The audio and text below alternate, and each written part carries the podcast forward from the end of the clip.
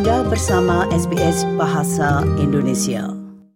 Pendengar, Badan Sepak Bola Dunia telah mengeluarkan pesan kepada tim yang akan berlaga di Piala Dunia. Sayangnya, hal tersebut belum direspon secara positif. Dengan turnamen yang akan dimulai dalam beberapa hari ke depan, FIFA mengatakan kini saatnya fokus pada urusan sepak bola. Namun, Seiring dengan Qatar menyelesaikan pembangunan, sentimen negatif terhadap negara tersebut masih belum hilang, dan salah satu pelatih terbaik dunia memperingatkan untuk berhenti menekan pemain dan pelatih untuk bertindak layaknya pemimpin dalam membuat pernyataan hak asasi manusia.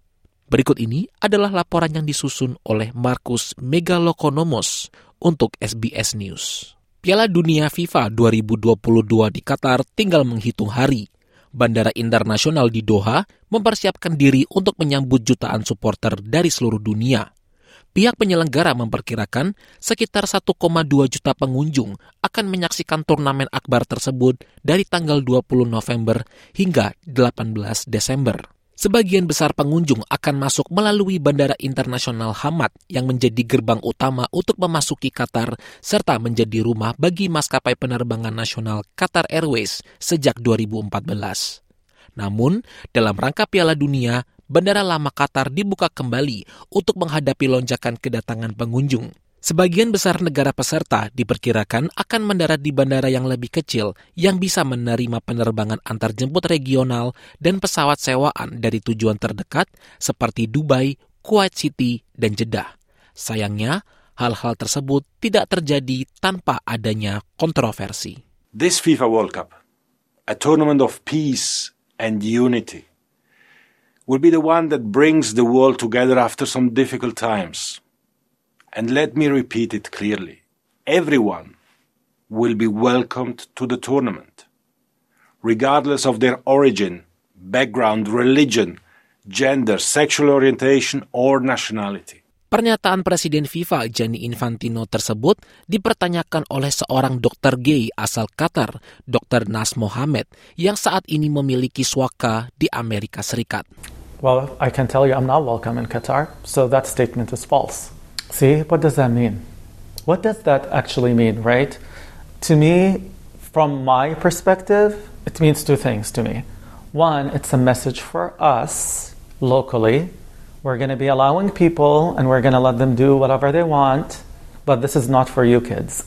This is for the people visiting. So it's kind of like a message to say, stay in line.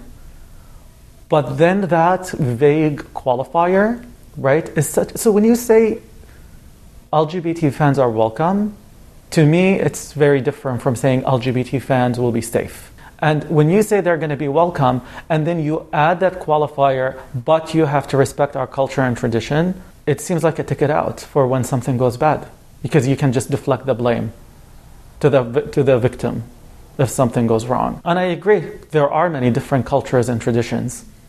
Abuse and exploitation don't belong in any of them. And that's what the LGBT community in Qatar experience. And that is not something to be celebrated.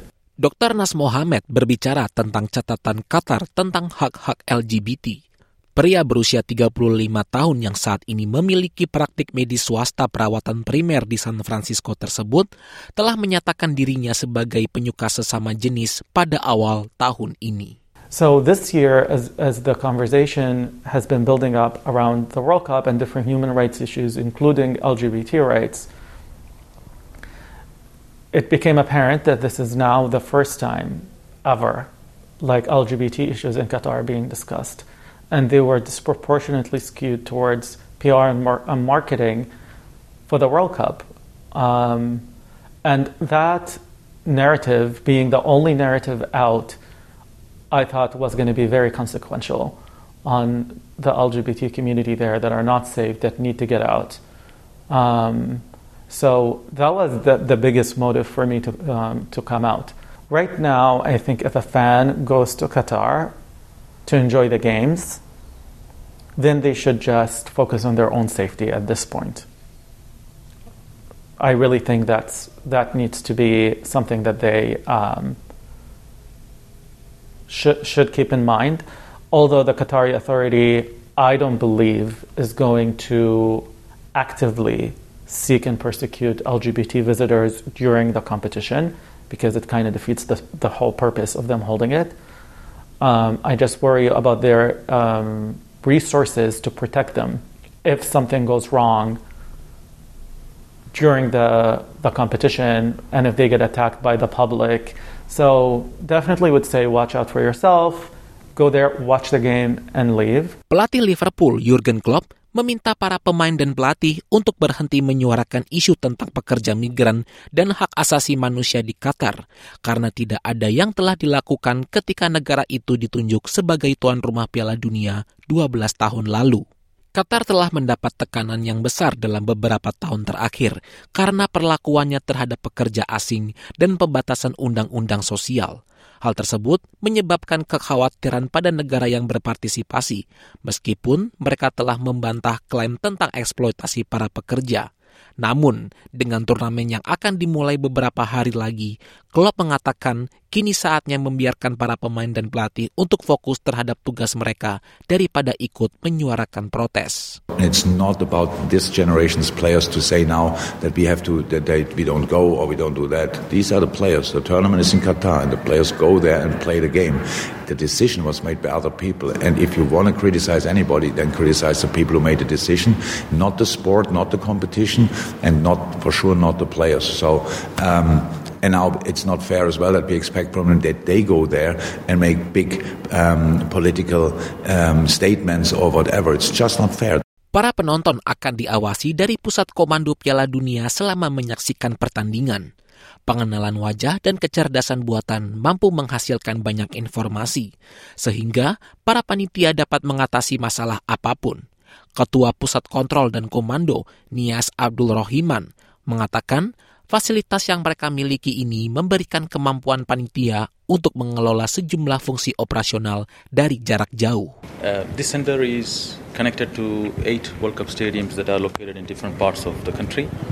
Uh, from this facility, uh, we have the capabilities to remotely uh, manage a number of operational functions such as facility management, safety, security, surveillance, and IT support operations.